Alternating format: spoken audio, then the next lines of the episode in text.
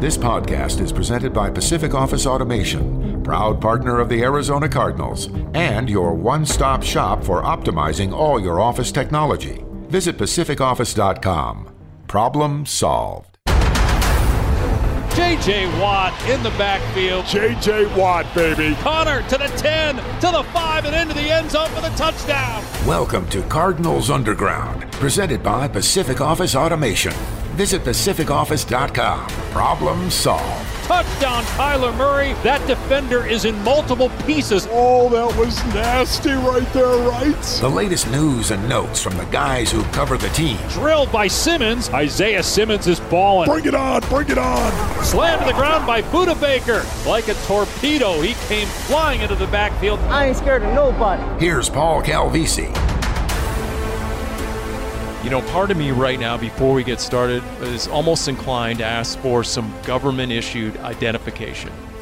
Based on what we learned from Budda Baker, I really want to know what your true identity is here and whether I should believe you or whether you need to produce identification. Dani Sureck allegedly, uh, Darren Urban ostensibly, Paul Calvisi, I can confirm sources close to me. It is Paulie Podcast on this edition of Cardinals Underground. Unlike Budda Baker, who walked into a barn, what was his alias, Danny? James, a dentist named James. So I'm there, going with Bo Whitlock. there are two kinds of people in this world. There are those who have an alias and those who do not. Darren, which category do you fall into? Well, clearly, if I'm going with Bo Whitlock, I'm going. Bo go, Whitlock. Yeah. Is that like out of the Dukes of Hazzard? What is no, that? I, it's a. Uh, I, don't want to go too deep into it, but. Uh, Oh, this is a real thing. You're not kidding. Oh no! I mean, I. It's not. It's a. It's a. It's a character for a long time ago talked about book that I thought about writing. Yes. Wow. Okay. Interesting. Danny? Or we could go Paul Cordova. Paul Cordova. Yeah. I'm not going to go there. The person that that I'm stealing that from was the. We, we probably shouldn't get too deep into that. That, that that- was some false ID. Wasn't that a really poorly made car back in the 70s, the Cordova? Or was that the Cordoba? Nobody's going with McLovin though, I guess. So Eno Benjamin told us yesterday, before we even knew, well, I guess it was in response to Budda Baker, that yes, he does have an alias that he goes with his last name first. So Eno goes by Ben. Oh, when he- that's pretty good. So those people, like if he's on the road, maybe in a hotel room, he wants to, you know, protect his privacy, that kind of thing is his, his accessibility, if you will. He goes by Ben, and those close to him know him as Ben if they can't find Eno. See, That none of makes us can really do that. No, if you were to see my ID, it wouldn't say Dani Sureck, though, like you said it would in the intro. What would it say? Danielle. Oh wow, Just saying. that's not. But I should have an alias. Well, I don't know what I'd use it for, but K. that's not funny, Darren. We've moved on from that. Well, you know what? We're not too far removed from the intro. If Darren wants to apologize, Yeah, if, let's go back to the apology if, intro. if he wants to apologize again, you Danny know, Danny leaned into me during one of the press conferences the other day and, and wanted me to ask Antoine Wesley who won bowling. Darren was too chicken to ask. Oh, I didn't see you asking. Well, because I know the answer. I gave him plenty of flack out on the field. So so in the press conference setting, it would have been a little self-serving for you to ask the question. Hence, you asked Darren to pose the question. Is that what you're saying? yes, Okay. Of course. gotcha. All right. Our Jim Omohundro says you might want to go with Emily Rugburn from Almost Famous would be a decent alias, maybe. Emily Rugburn. I haven't seen that movie. I don't, I, I don't know that reference. I've seen the movie, but I, I don't have Now we've offended Oma. I, I I don't have the recollection or memory bank of Jim What- Omohundro, even Is though I've this seen someone the I can movie. look up? Do I look like this It's person? just- Um, I I don't Oh. know I don't know if a name of Rugburn would be all that Rugburn? proper. What was revealing from Danny actually earlier this week is Oh, when no. she went into her Texas accent, which she claims not to have. Whoa, whoa, whoa. It was during a department meeting. You guys were both on the Zoom, and she used the phrase, That was all y'all. That's true. She did, didn't she? That was all y'all. There's thi- a I think I- difference of like if I say y'all, that means like Yeah. the two of you, and if I say all y'all, that would be three or more. right. I didn't know that I needed Right. to explain that. That So I said, somebody, are we recording this? Somebody ripped that segment out and proved to Danny that she has a Texas accent. I don't think I have an accent. Every I think once it's in a really just while. whenever I say y'all. Yeah, may- maybe just you know the lexicon a little bit, a little bit, you know. So there you go. Okay. By the way, you guys realize that Budda Baker gave everyone the answer to the question that we've all been wondering about, that all y'all been wondering about. Ever since the 34 11 lackluster playoff loss, the two word question to which we have yet to have an answer until Budda Baker got up there and provided it. The question was, what happened? And how many times we talked about we might not ever know what happened, not only in the playoff loss, but the end of the season. And Budda Baker said a three word answer guys got comfortable. I mean, your reaction. Uh, you know, I mean, I don't know if it was. I mean, if that's what we're going with, what happened, I I guess I could do got- it, but you got to the verge of the playoffs with 10 wins, and then theoretically, guys got comfortable. I, I guess I guess I could see that. I, I I to me, if you get comfortable, that should not that should not filter out to uh, a playoff game like we saw. I wonder if that it would make more sense to me to to say that players got comfortable when they went on that losing skid. I wouldn't know that it was just the playoff game and that's when players were comfortable. I No, I, and that's kind of where Paul was right, right, but you know, not yeah, more the end of the season of they got comfortable with how they were winning and the mentality maybe that got them there shifted or maybe wasn't as strong and then I feel like they just could not dig themselves out of the hole. I guess I see in 2008 the same thing. That's what happened. Is they got off to a great start, and that team got comfortable, and they were terrible down the stretch, but they figured it out and they played better in the playoffs. And th- I guess that's what I struggle with is if you're if it's just a comfortability factor. I mean, the Rams won a Super Bowl. I'll give them that. But as we saw in every single one of their other postseason games, they weren't they weren't that team. They weren't they that team was not 20 points better than the Cardinals. That team lost to the Cardinals once and then the second time, I didn't even think the Cardinals played very well in that Monday night game. They didn't. And they only lost by 7. Correct. So And, and Kyler didn't play very well in the Monday night game either. He had two picks and no touchdown passes. So I don't. I, I struggle with the comfortability as the reason to me. Now maybe that was part of the reason, but it it feels deeper than that. But I, you know, I've moved on. the big obvious difference, and actually I think you chronicled this a little bit in Cardinals folktales within the past calendar year. The big difference was Kurt Warner. Was Kurt Yeah. Warner going into the playoffs saying, "I'm not here just to make the playoffs." That this or this group in this locker room is seems too comfortable making the playoffs. That's not the end of the journey. That's not the last box we want to check. So it took a veteran quarterback who'd won a Super Bowl to basically with a big boot in the rear of the entire locker room to kind of mo- make sure that there wasn't a letdown in the postseason. And obviously, the Cardinals, that iteration of the team, was missing that, was missing a Kurt Warner who'd been there and done that and led a team to a Lombardi trophy. So I, I thought that was interesting, especially in light of 24 hours earlier, we got the news as Blake Shelton tweeted out, "Oh, this is good. This this this ties in with Danny." The Blake Shelton tweet, and I quote, "Ask me how excited I am for this. Dot dot dot. Actually, don't. Dot dot dot. I don't think y'all can handle it. dot dot dot. Let's go Cardinals." And by the way, Darren, just so you know, it's equal opportunity around here. He used a number of exclamation points. Just to let Yeah, you know, there were a lot of exclamation points on Blake Shelton's tweet. I understand that. So those were for you. The all was for Danny. But Hard Knocks is coming, and I think it relates to what Budda Baker said. I think it's by design. I think the fact that Hard Knocks in season documents the last half of a season, exactly where the Arizona Cardinals have struggled the last couple of years. I think there's cause and effect. We got the news. I was filling in for Wolf. Wolf making all married men look bad and actually took a Monday off. He took the Warrior Queen on a birthday romantic getaway. I cannot believe Wolf had the foresight to actually plan that. Nobody tell my wife that Wolf made that happen. Quick aside, I've never heard anybody refer to his wife as the warrior queen other than Wolf. That just was very jarring for me. Okay, go ahead. Maybe that maybe we'll edit that out later. You're right. I, I, I'm not sure that I've been granted the ability. I don't know if I have the rights to actually, you know, the legal rights to actually use that phrase. But it's all an appreciation. It's wolf. It's wolf lexicon right there. Yes. So he was gone. I was sitting in. The news came down live on the air, and I'm telling you, that was my initial reaction. It's still my reaction. That the decision makers at Cardinals HQ said, you know what? if there's going to be another late season El Foldo or fade, this locker room's going to own it. We're going to put more onus that your name will be on it, your likeness will be on it, you're going to sign off on it, and the and the cameras cameras will be there to document it if necessary. And then what did Cliff Kingsbury say to the media, Danny? He said he he cited what happened to the Colts. They went from a three and five team that ripped off six out of seven.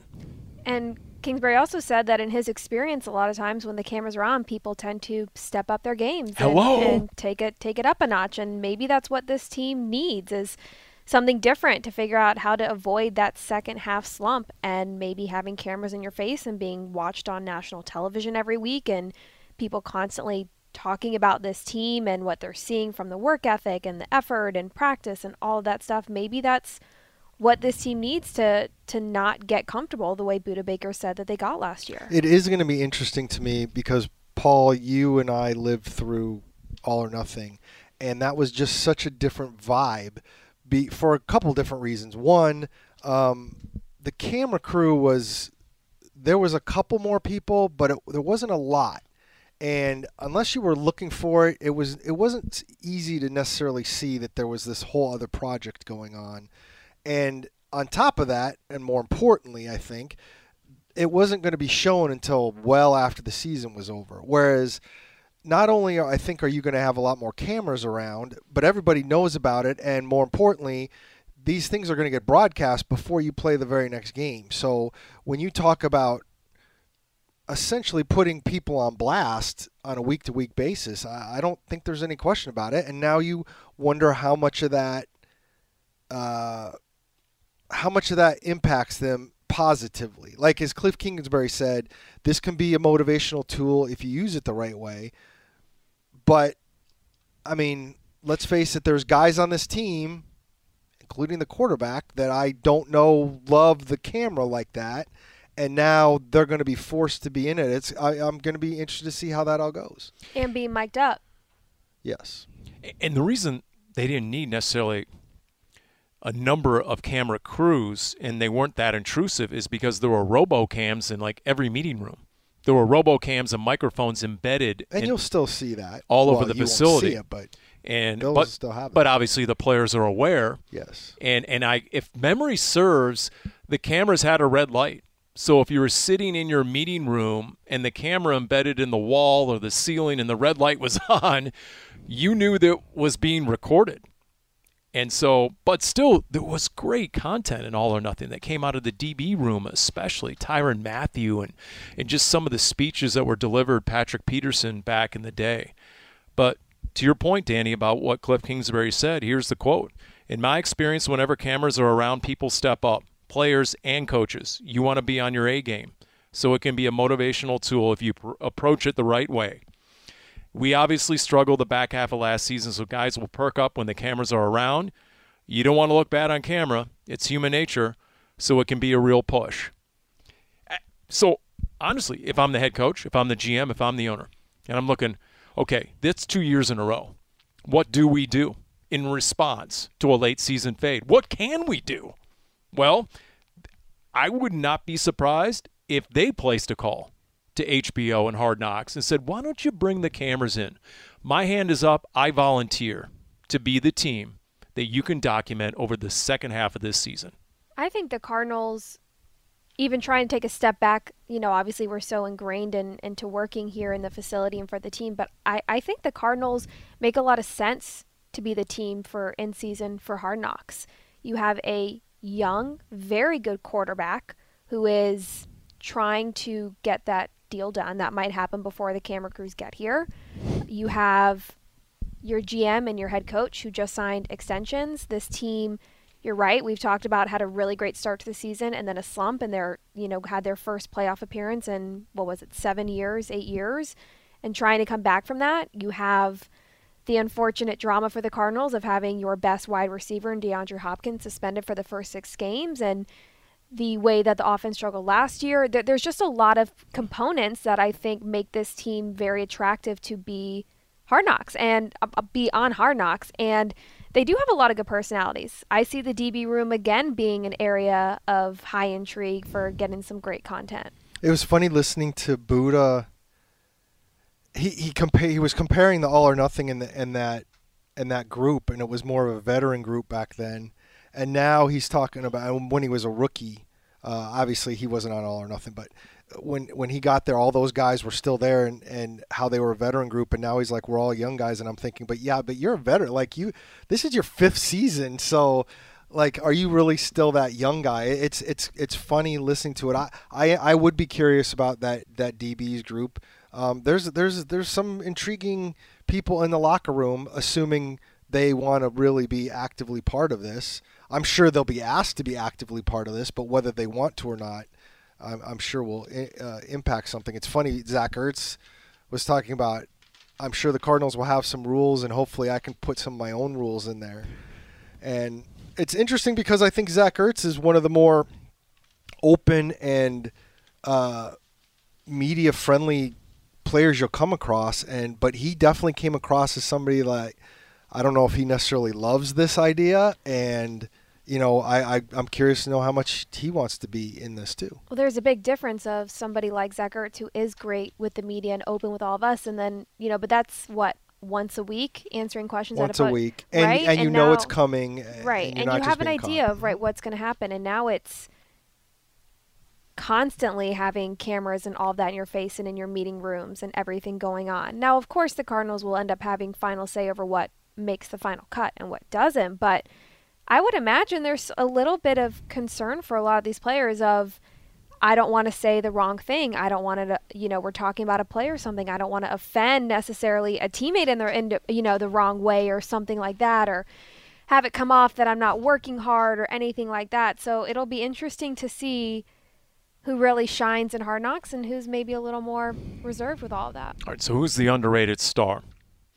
We Six know- months from now, this is going to hit the air, and who do you think is going to make a name for themselves? I mean, we know the big names who are going to shine, right? Probably JJ, Budda, Kyler.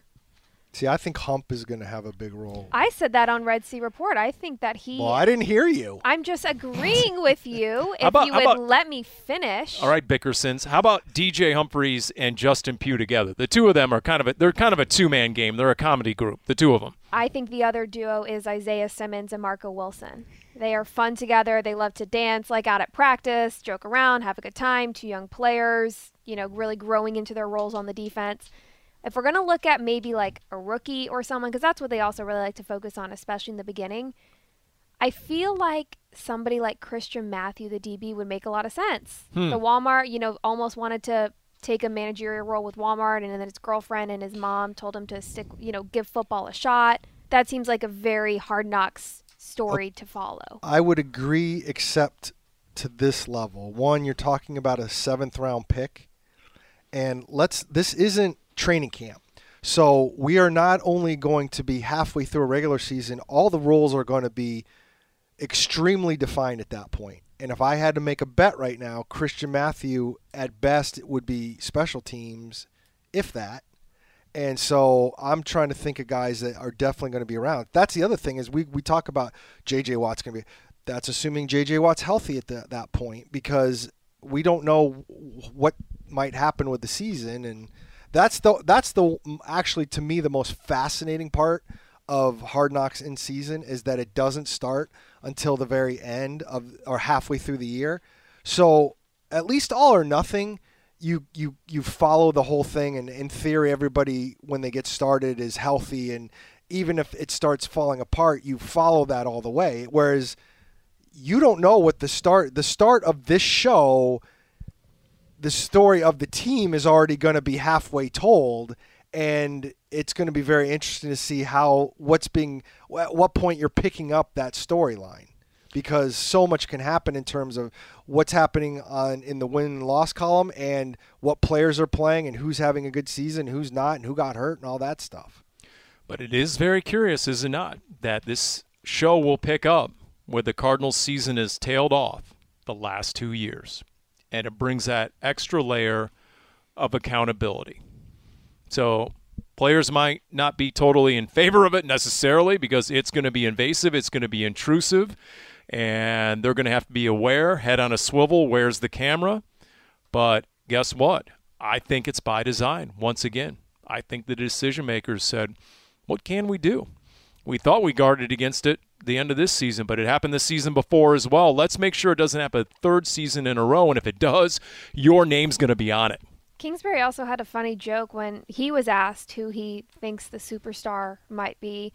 He laughed and said, I would love for them to fall around D Hop those six weeks he's suspended. He's trying to stay in the loop on how he's looking. I was going to say, that's because he has a self vested interest in that, right? What exactly is my star all pro receiver doing during those six weeks when I'm not supposed to have contact with him?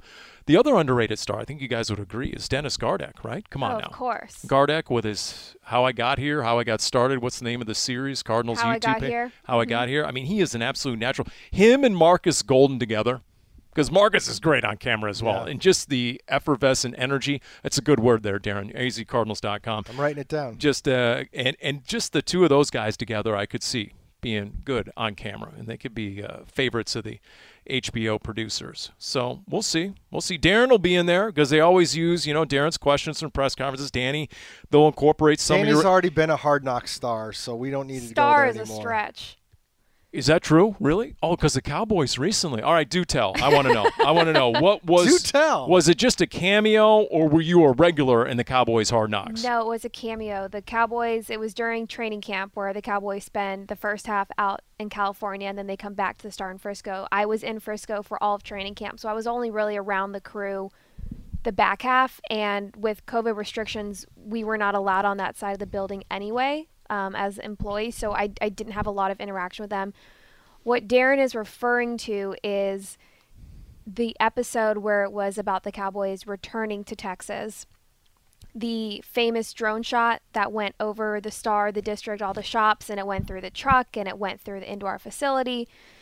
I made a cameo in that because I was a quote unquote fake reporter doing a fake stand up um, about the team returning. So they had me do a stand up in the indoor facility and say my name and do a quick little read while the drone shot was zooming past me. So that is what Darren is referring to. I uh, I did get I only I it's funny for all the cameras that were around that whole all or nothing season I only made I think one appearance. Really? Yeah, there was a question I asked David Johnson a question in the St. Louis Rams locker room, visiting locker room after a win there, and they used that whole question. I forget what it was, but Hmm. It was a solid question. I look sharp in my suit, but that was all they used for me. All right. Well, we'll see. I mean, once again, Cliff Kingsbury talking about how Chris Ballard told him it really did provide a shot in the arm, the Colts GM. Now, the downside for the Colts was they won six out of seven, but their last win was the third to last game of the year against the Cardinals on Christmas night. And then they lost their last two. They lost against the Raiders in a tight one and a miserable, heinous loss at Jacksonville that was documented for the entire world to see. That was the one episode I did see because it was such a train wreck that I I tuned it in almost rubbernecking, like, oh my gosh, I got to get a glimpse at the aftermath of that loss. It knocked him from the playoffs and ultimately cost Carson Wentz his job and it was bad. I mean, Chris Ballard was smoking hot, and and the owner Jim Irsay was incensed. He wanted answers, and I mean, there will be blood. I, I was surprised somebody didn't get fired on the spot. And so, you know, emotions are raw. When you have the playoffs in your hand, all you need to do is beat Jacksonville, and you lose in in really heinous fashion. And so that that's the downside. Is uh, you know, it's all going to be there to be documented. So, all right. And to Darren's point, we don't know who's going to actually be you know, on the roster at that point. For example, as we record this, multiple reports say the Cardinals have come to terms with Darrel Williams, the former Kansas City Chiefs running back, who, by the way, just turned 27 within the last month, former undrafted guy out of LSU, has really had a few key moments for Kansas City, including two years ago when Clyde Edwards-Helaire was injured and he really made a name for himself. And even last year, he started seven out of 17 games and still had more than a thousand yards from scrimmage. The Chiefs had three players with a thousand plus yards from scrimmage: Tyreek Hill, Travis Kelce, and Darrel Williams. And I- Interesting. I, believe it was six rushing touchdowns, two receiving, and zero fumbles. This really isn't a huge surprise, and we've talked about it on the podcast of not feeling that the Cardinals were done addressing the running back position because you have James Conner, you lost Chase Edmonds in free agency, and who were you going to pair with James Conner? You, you have to give him a break, especially the way that he plays. And what's the confidence level that you are 100% sure that can be Eno Benjamin or Jonathan Ward? And so it's not entirely surprising that this is the route they're taking to bring in another running back. And the reports also said that Patrick Mahomes supposedly vouched for Williams as well. I mean, I, I and I've mentioned it before, like you said, that I thought that running back was a place that they might look. I mean, we've all we've talked about Eno Benjamin a bunch of times. I think the fact that they're at, they are probably going to add Williams, and that they drafted Ingram probably says a little bit about where they are with Eno. Um, although it's a position that you got to continue to add to um, because of potential injuries and because of how I think Steve Keim looks at the running back uh, position now. They gave some money to James Conner, they did, um, but for the most part, uh, you know, these guys are people you're going to kind of move on from quickly because you can find somebody else and you're going to find it for you know a certain amount of money. I mean, I Darrel Williams visited the team weeks ago, and I'm sure one of the reasons uh, it is or has taken this long has to do with Darrel Williams wanting more money and he wasn't going to get it. And and I, I think I brought up on the podcast already where they did that. St- the somebody looked at the study from like the last eight ten years that said the only difference between running backs uh, based on where they're getting drafted is how much they get paid. There there is no difference, real difference in terms of productivity for the most part. Interesting. You know what else too? I, talked to someone in the know in the personnel department. They said they love his mental makeup. That there's a reason he made it in the NFL as an undrafted rookie. That he is he is absolutely locked in. He is a real competitor. He's intense. And the more dogs they add to that locker room, the better. I, I think that has definitely been uh, a part of the process and something they really value. And he has that reputation as being a tenacious football player on game day, Darrel Williams. So that's interesting, and, and we'll find out when we will or will not see him during the offseason. Uh, which brings us to Kyler Murray. Darren, big deal, not a big deal. What do you make of the fact that Kyler Murray is not in attendance, and it's not a surprise, according to Cliff Kingsbury, who, by the way, says he does expect him to be in attendance in time for the mandatory minicamp.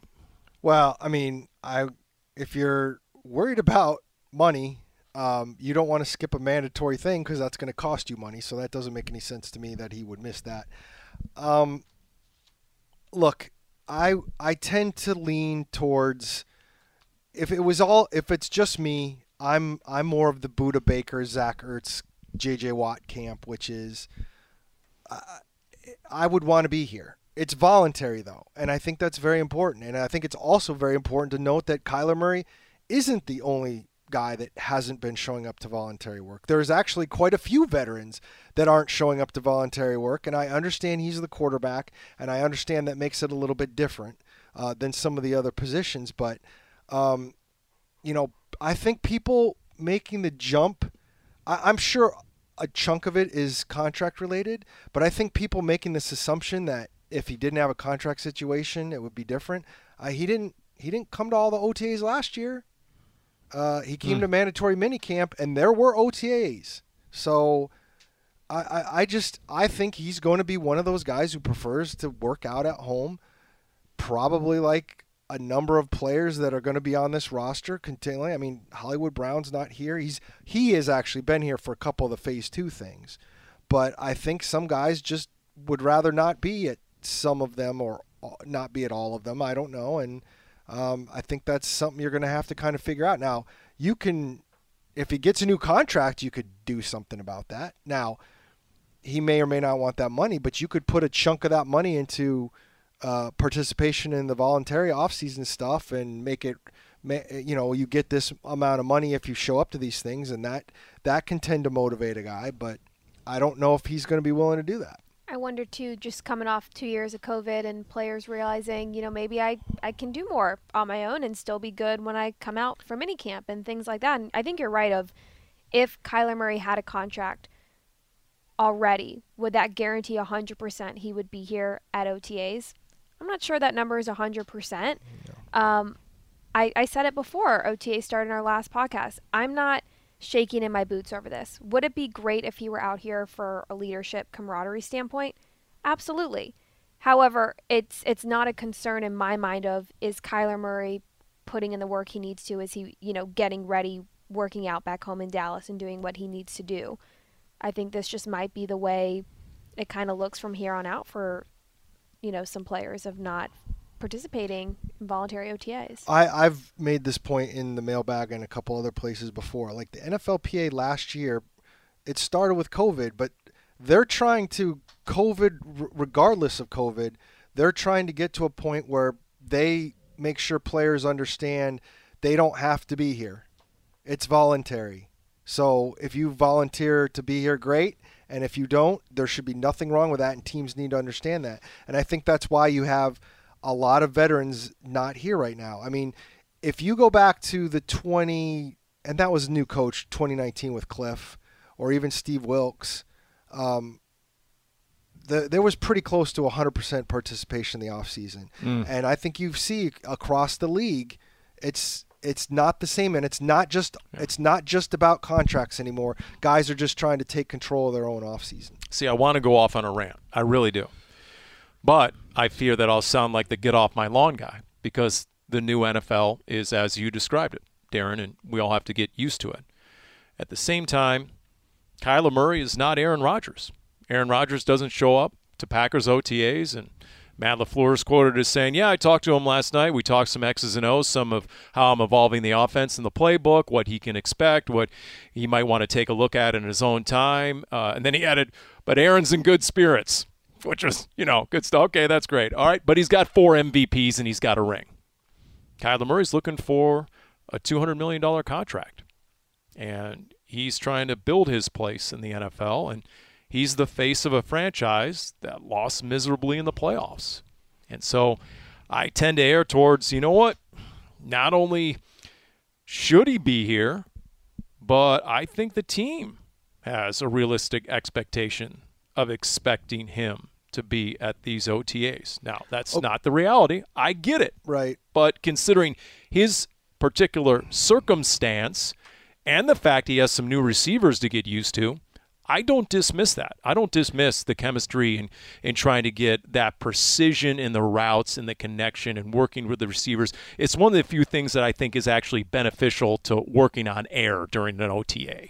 I guess. I mean, I I don't know if doing that for a handful of throws 10 more times in the summer changes considering how many times you do it in training camp.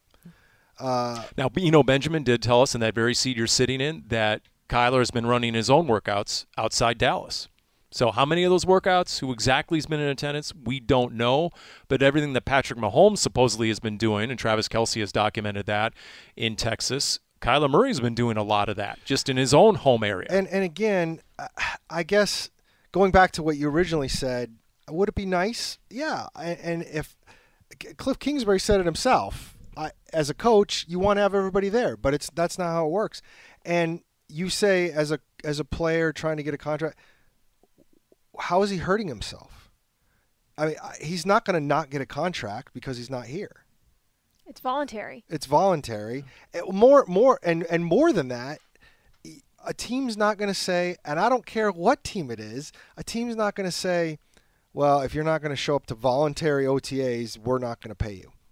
That's not how it works. No, I'm not saying he's compromising his negotiating position or right. leverage. No, in fact, he's probably enhancing it by withholding services in a yeah, way. Yeah. In a way, you know. But like I said, I don't know if he would yeah. be here anyway. But as Drew Stanton said this week on the Red Sea Report, you know, longtime NFL quarterback, 13 years in the league, he said it's not ideal. He said it's his team. And after that playoff loss, yeah, I'd like him to be out here. This is Drew Stanton. He goes, I get the reality of the situation, and there's a contract hanging in the balance, and this is part of the whole gamesmanship and the back and forth and the leverage. He said, I get it, and I'm not one to be critical of quarterbacks, but in an ideal world, yes, he's out here because it's his team. And I think that does make a difference, whether it's a running back or a defensive lineman or a wide receiver. It's different when you're the quarterback. I don't disagree with you there. And so, so here's the question: If he gets his what are you saying? I, I know you're talking about the contract, but if he gets his contract, what if he's not out here next year for for voluntary stuff? Um, So what's the question? What do I make of that? I mean, it's funny that I you, mean, if you bring getting- up the contract, but I, I really, I'm not 100% sure the contract has a lot to do with the OTA part of it. I mean, honestly, whether it's Aaron Rodgers or anyone else in the $40 million a year category, yeah, I think you should make time to be out there and be leading your team, I would- especially Aaron would- Rodgers. Think of the new receivers Aaron Rodgers has. You're, you're, I, so if be you're asking my personal opinion, yes, all of the above should be in attendance with all those teams. I, I'm playing devil's advocate. I mean, ultimately, I believe in that. I agree. I think it is just not necessarily something to hold against him that he's not out here for voluntary OTAs, and also to remember, just because he's not posting his workouts by himself with his teammates, whomever, doesn't mean it's not happening. I think that's easy to forget too in this day and age of, oh, if you didn't post your workout, did You're you right. even work out? Right? Like it's just. I'm not trying to necessarily, you know, defend every move Kyler Murray makes. I just think, you know, Yeah. to some extent, you, you can only get so much fair criticism and you know then it's just like well you don't even necessarily probably know what you're talking about I, I had a, a a good conversation about this with a former player, not Larry Fitzgerald, um, about a former with a former player about Kyler and the situation and, and all this stuff we're talking about. And the one thing that we were agreeing on, which I, I- I think is once the the contract is coming, I truly believe the contract is coming at some point. Agreed. Okay. I don't know anything, but I believe that's coming. What about the day before mandatory minicamp? There's a big press conference Maybe. because if they're expecting him to come for mandatory minicamp, is that just because it's mandatory and I'm here so I don't get fined? Or is it because they all know it's tracking towards a big announcement I and him signing the line that is dotted right before, right on June 13th? I'm going to tell you right now. If eh, I think it's June 12th, and if they announce the day before minicamp, maybe it is the 13th, that he signed a contract, uh, our entire department will go upstairs and beat the living tar out of Steve Keim because that's media day, and there is a ton of stuff that has to be done that day. Ruh-roh. And, and are you putting words in my mouth Squeezing actions in a in my hands s- Send Danny up there. Squeezing in a press conference would not be ideal. But anyways, Danny can bust in with a Batman line. I'm vengeance. one I just wanted to say I that. believe I'm that. sorry. I just wanted to say vengeance Sureck. Um, if, The if look he on her gets face paid- right now. i'm trying to think if i think dark knight's the only batman i've ever seen so Oh, it's the new Batman. The Yeah, I Batman. haven't- oh, See okay. the new Batman. I'm See sorry. the new Batman. i'm just a disappointment to HBO the two Max. of you always Do you have three and a half hours? Three and a, you got to set aside three and a half hours, but it's worth That's it. true. Um, I- I do think if he gets paid, then and this is what I was talking to the player about, like everything. Everything has kind of been on his shoulders, anyways. It really, it really goes on his shoulders. And once you get that payment, then people are going to be looking about: Are you showing up to voluntary stuff? Oh. Are you doing this? You Are mean the doing- scrutiny really ratchets up? I, I, I, I think there's an expectation when you're getting paid that that you not only have to do all these things, but you're obligated to do them because you're getting paid that. Now, I, it, the the voluntary stuff will remain voluntary, whether he's getting paid five million dollars salary or forty million dollars salary, just like it is for every other player. But I do think the the the viewpoint, the perspective is going to continue to change, and that also is impacted by what they do on the field. I mean, if if they win 13 games this year and win a playoff game or two, and then he doesn't show up to OTAs next year, I don't think anybody's going to say boo. But Well, you're right. I mean, with that contract comes, uh, let's just say, um, much more intense pressure and evaluation from the Monday morning quarterbacks who are going to start every sentence with, "Well, you make 40 million a year." Dot dot dot. Fill in the blank. Why can't you do this? Why can't you do that? there's always criticisms either way whatever happens But I'm with Darren. I do expect a contract to be coming, and probably within the next month. What do you think? You going to take the over or the under on that, Dani Sureck? a month would be june 24th mid June, before or after. Because you realize, once again, Tom Pelissero, NFL Network, is reporting that Kyler's not showing up until he gets a new contract. Michael Irvin, NFL Network Studios, less than two weeks ago, in a segment about the schedule and talking about the Cardinals' tough schedule, out of nowhere throws in, Oh, yeah, I was sitting next to Kyler at a Mavs playoff game, and he told me he ain't playing without a new deal. if those are true and the fact that Kingsbury said he expects Kyler Murray to be here for minicamp, then I'm going to say the under. I think it'll happen, hopefully not the day before on media day, but uh, maybe the week before mini camp. I think there's a Mid-June. lot of wiggle room there, though, guys. I mean, I think you could he could come to mini camp and just not. He could just stand and watch Not really participate. and not participate and protect himself. I, I don't. I don't think it's a lock that. And I don't. When I hear I'm not going to play, I I think, I think maybe not playing games. Maybe. I mean, Maybe. I, again, here's the issue that he has because of, uh, again, and this is all with the thought process for me that a deal is going to get done at some point. Um, I think that uh, he can only hold out so long in training camp without it harming his pocketbook and or put a year of accrued on his I mean, you could hurt yourself if you sit out a season. And I don't I don't think that would come to it because I think once you get to that point you're also talking about irreparable damage to the relationship, but um, I don't know. Yeah. I, I do think it's got to get done sometime between either gets done between now and the end of minicamp or it gets done like right at the beginning of training camp, which is still possible. I don't, I don't think it's out of the out of the realm of possibility that he shows up to mandatory minicamp, doesn't do a whole lot, but understands they're progressing, and he lets them know, hey, I'm not going to do anything without a contract, and then it gets done. I don't know, report day of training camp. I mean, training camp is they're barely going to do anything for the first five days because they're not allowed to, basically. So there's some there's some room there if you start closing in on a deal. Yeah, there's truth in that, no doubt about it.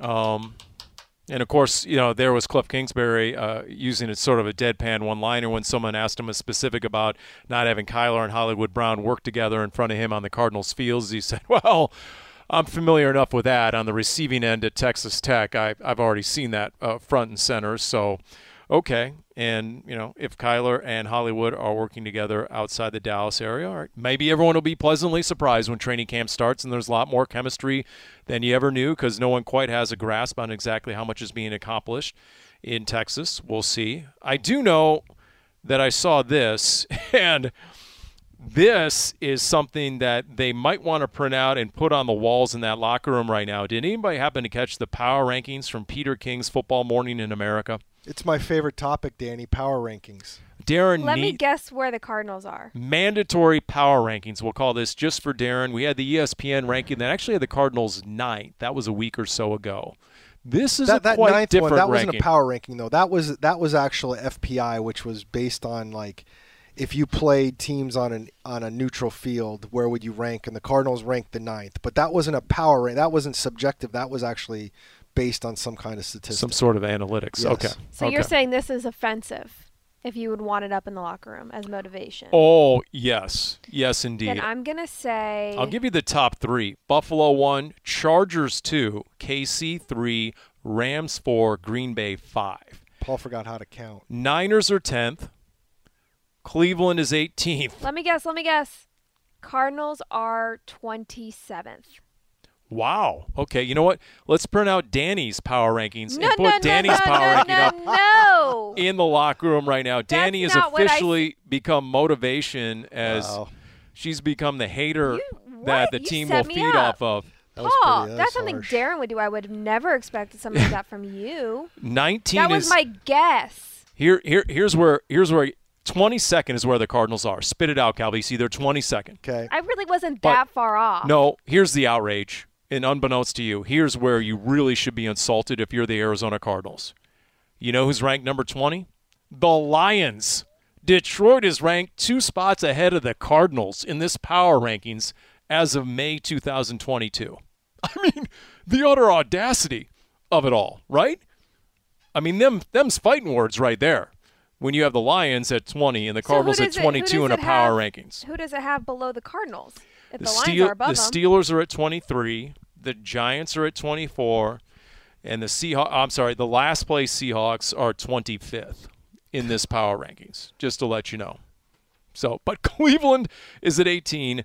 The Lions are at 20. Are and you the Cardinals surprised- are at 22. you- uh, I'm just curious. Why are you surprised Cleveland's at 18? I, I just see just That's so a- much. I guess there's just so much dysfunction there, and just the off season they've had. I just. Maybe. I- but you're I- right in terms of talent. I want to see what Yeah. Watson, what happens with Watson, but I mean, that, they have a real, they have a pretty nice roster. If And you know what? people play. this time a year ago, do you know how many NFL analysts went on the record saying the most talented Yeah, roster, true. 1 through 53, was the Cleveland Browns? This is true. now, they did less with more than perhaps any team in the NFL a year ago and missed the playoffs. The But, Lions are everybody's darling this year, and I, I don't know about that. I mean, they're respectable. I shouldn't say everybody's darling, and I guess we're still only talking about 19, or right, 20.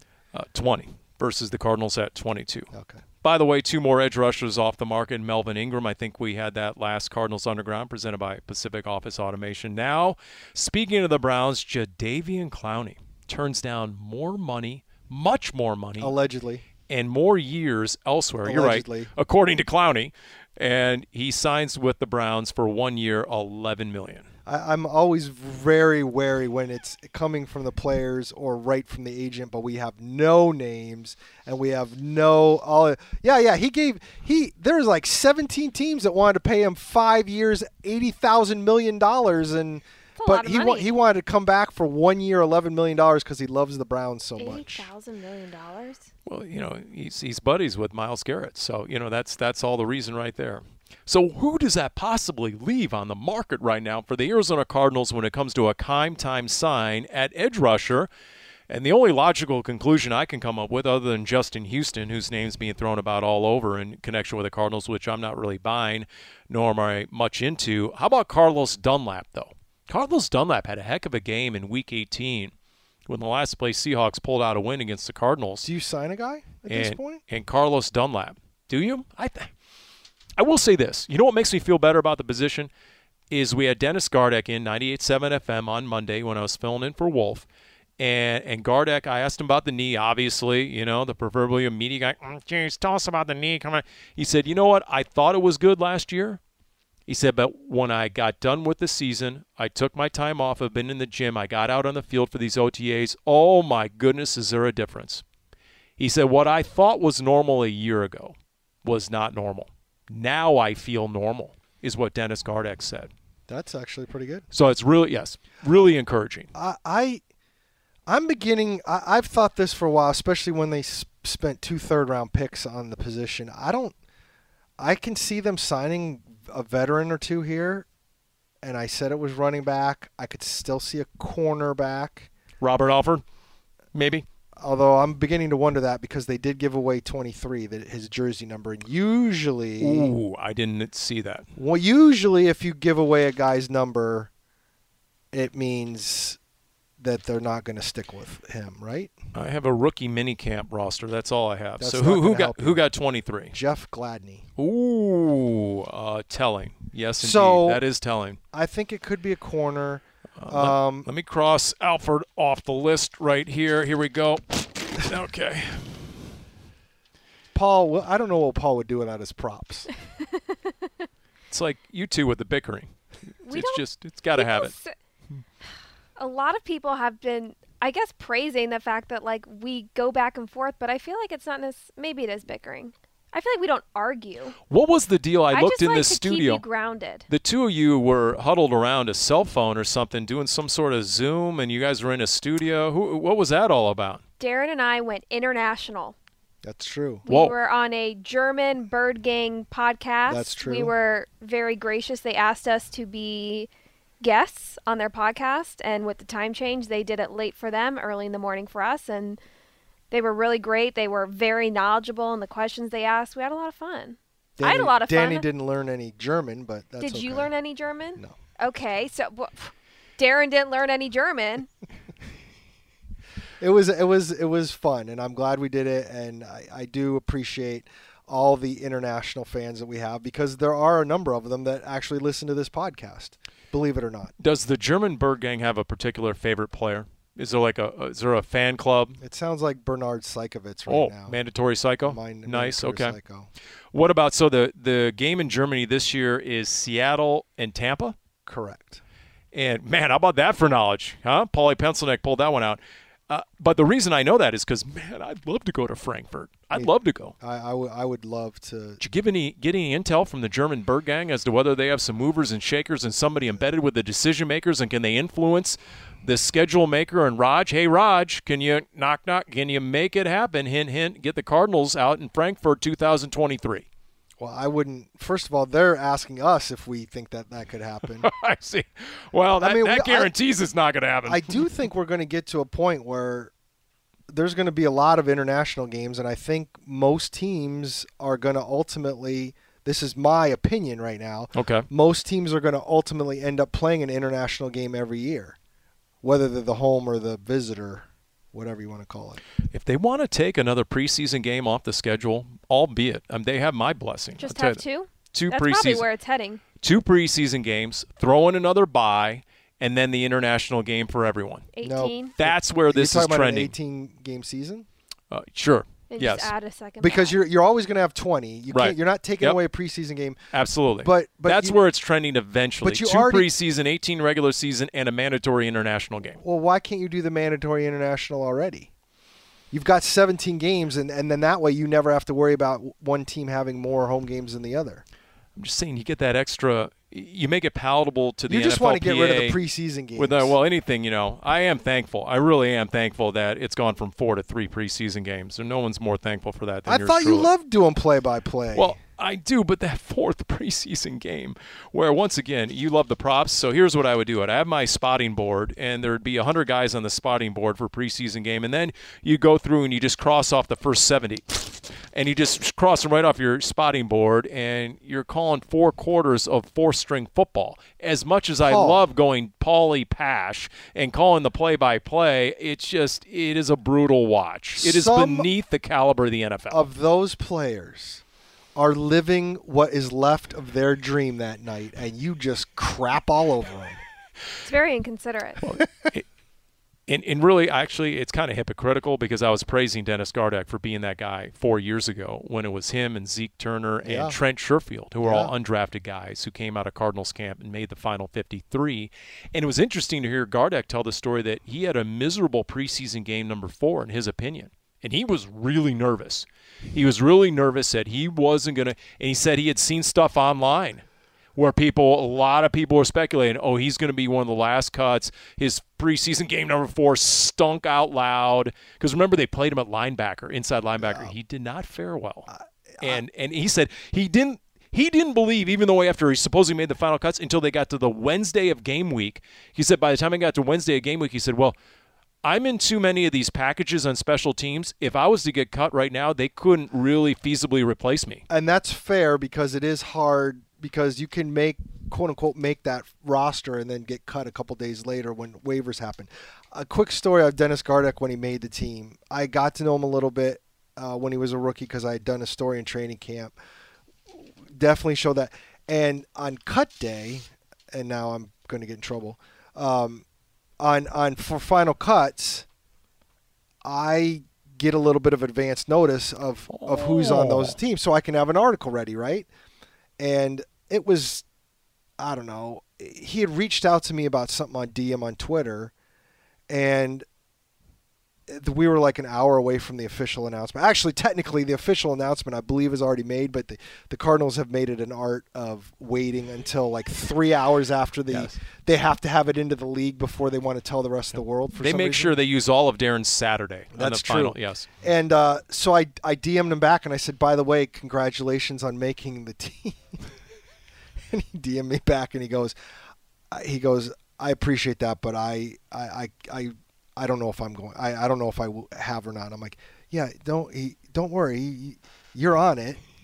I don't know, I don't know, and I'm like, I'm gonna let him stew in his juices, I guess, because he just wasn't gonna believe anything. He wasn't believing that a media member actually had that sort of knowledge at An their embedded, fingertips. embedded media member. That's He's got right. the power, Darren. That's right. That's uh so But that's why you know it's just like Wolf always says. That's a, that's one of the reasons Dennis Gardeck's had such a good career is because he probably is always thinking he could cut at any second, and that tends to motivate.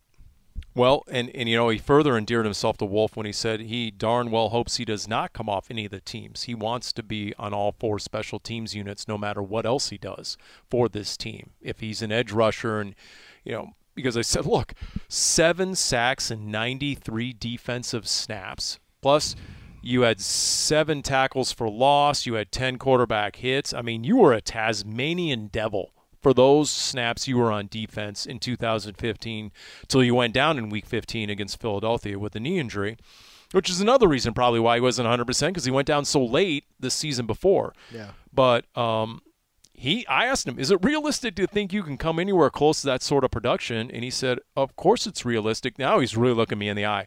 Of course it's realistic. I've already done it. And so, okay. Now, so to your point, Darren, do they get a look at these guys in the first week of training camp?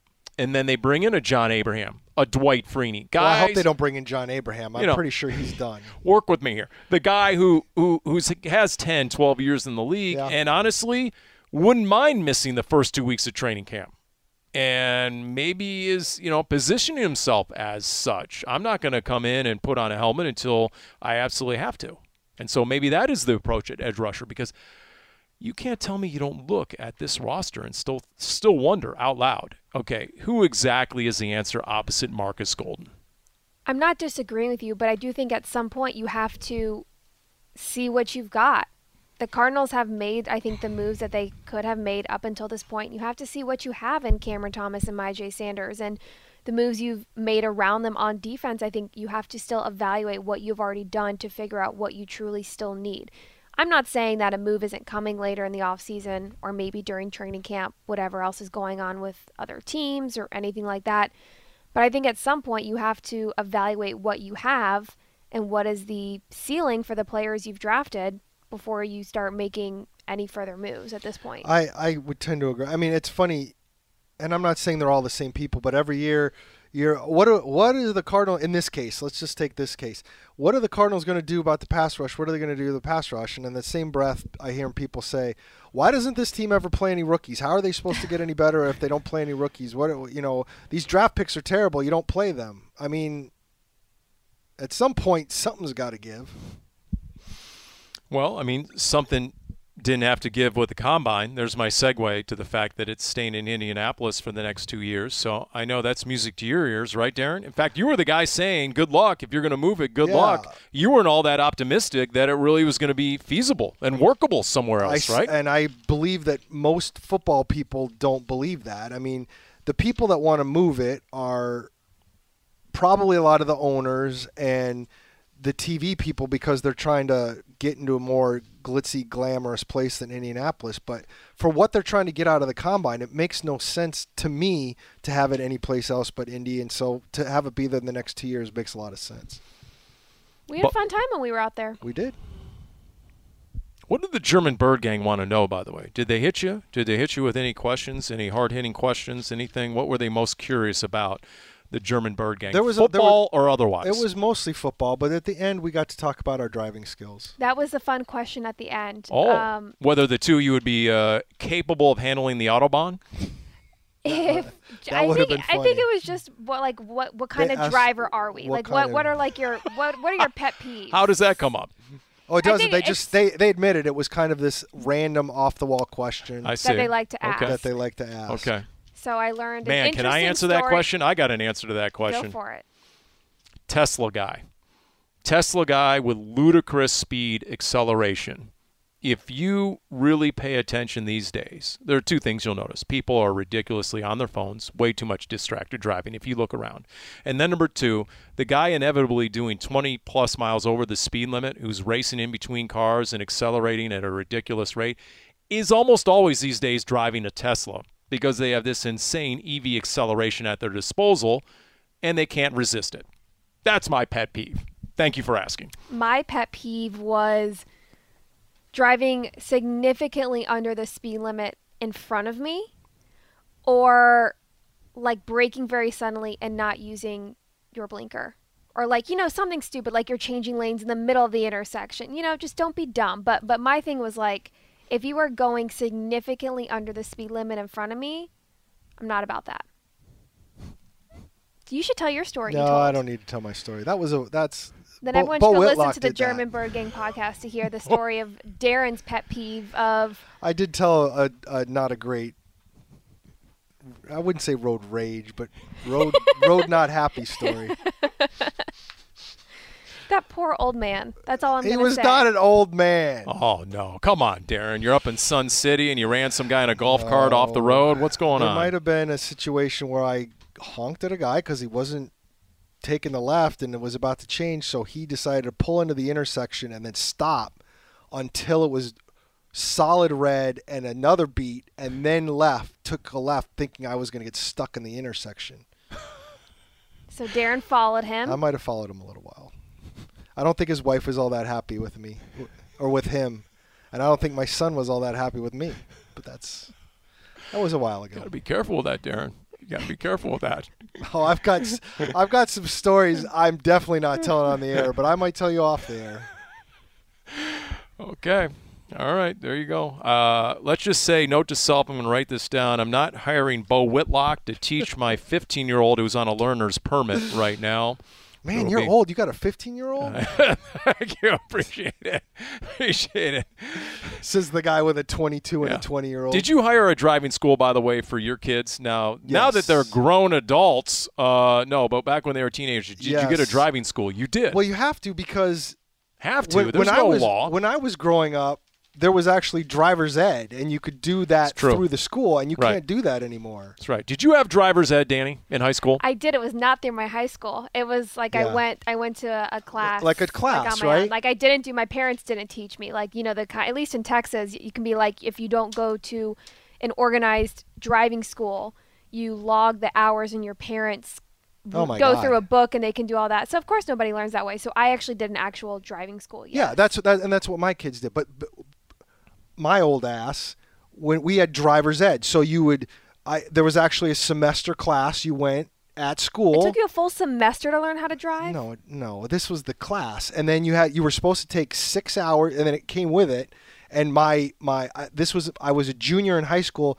My freshman algebra teacher was also my driving instructor. You were supposed to get two, uh, I think it was two three-hour trips out on two different Saturdays where you went out and got the thing, and then we and he just did two hours instead of three hours each time, and then said it was six hours, and then I was certified. You know, I was actually thinking be the greatest driver ever. Okay. I was thinking about driver's ed this past weekend because I was downtown. I had to parallel park. I mean, thank goodness I had a camera because I don't know that I could have done it because I don't do it often. But I was very Yeah. proud of myself. I got in the spot first try. Well, it took me a couple turns. I but- think the fact that kids today don't have the excitement of of uh, of driver's ed and, and driving in those stupid old like did you ever have driver's ed oh, Paul good. Yeah, I had where they had driver's the ed. like the fake cars that you drove in and you, you they showed the film Uh, no, I didn't have that. Sort Oh, of like yeah, the we- driver simulator Yeah, type thing. No, kind of a I, did, Or I the, did not the have driving that. instructor had their own brake as well. So if you Oh, weren't yeah. braking in time, they were slamming on that. One time I was in the car, so whenever you did your driver's, like you had to pass like eight tests, right? Like each one. And I remember being in the car with someone, and they had that really, if you're 15, 16 years old, the scenario where the light's changing yellow and you have a snap decision to make of yeah do I go or do I slam on my hard. brakes? And this person decided to go, technically ran the red light barely, but automatically failed the test because of it. Yeah, rough. I'm sure I my kids did the driving instructor thing, but I also took them out many times. My wife wouldn't. I did. I'm sure in hindsight I could have handled it a little bit better and I'm sure both my sons would probably say it wasn't their most favorite thing in the world having I- me in the passenger seat. My dad always did. I only had one scenario where I almost wrecked the car. Okay, last story. I promise last story. Here we go. My son will kill me, my oldest son. Bonus for Craig Grilla. The very first time I took him out, we went to the Corona del Sol parking lot, and I said, "Okay, get behind the, the wheel." And it's a parking lot with speed bumps anywhere. It's a beautiful March afternoon. We roll down the windows. I'm kind of looking at my phone. I'm like, literally, just go straight. I don't want you going. You don't have to go that fast. Just kind of get used to everything. He's literally going 10 miles an hour. I'm 10 miles an hour, and I'm looking at my phone and again the windows are down and somehow he moves too far this way scrapes my front passenger tire on a curb. And the next thing I know, with the windows down, I hear Oh no! somehow at 10 miles an hour, he got this huge gash in my tire and just ruined it on the spot. it was not Dang. the greatest day of my life. I almost drove my dad and I into a t- uh, tennis court. White, yikes. Yeah, we were parked at the my high school, and like the middle school is right next to it, and so we were in the little parking lot by the track and to the side of the tennis courts, and the parking spaces were very close to the edge of the tennis courts, and I remember, I guess not well enough, but I uh, thought I put the car in reverse and I put it in drive, so I hopped the curb and thankfully stopped before hitting the tennis courts. Um, but I, I'm sure my dad had me take a little break from driving Yes. after that. I remember a break. I, I took my son out another time on the real roads, and we were on the road right around Ray and and Warner and and uh, McClintock and and uh, and rural. And after we did that one loop, we were in the car for five minutes. I'm like, I can't. I got. I got to have a month off. I can't do this anymore. well, All the things you two have thoughts. So, to, two Paul. thoughts. I'm where you used to be. Yes. In that, you know, the teenager says they're ready. and I say, no, your old man is not ready. yes. And then number two, I think Darren's previous story is the first documented instance of an accident being caused by the passenger who was distracted on his phone, not the driver. How how did I? How but, was I? Well, the fact that you were on your phone, admittedly, roll back the tape. Darren was on his phone when he's supposed to be the supervising agent. Oh, you know, he's supposed to be the instructor, and I instead was of paying trying to be the, the dad who wasn't right? micromanaging. And look where that got you. That's right. I need to micromanage more, don't I, Stanny? Yeah. That, that, That's a good. That's No. good advice. Note to self: I'm going to outsource it. I, somebody give me a number to the driving school. I, that's got to happen. It's got to happen Gotta around here. So. babe. Okay, there we go. Uh, more road rage stories uh, on the next episode of Cardinals Underground, brought to you by Pacific Office Automation.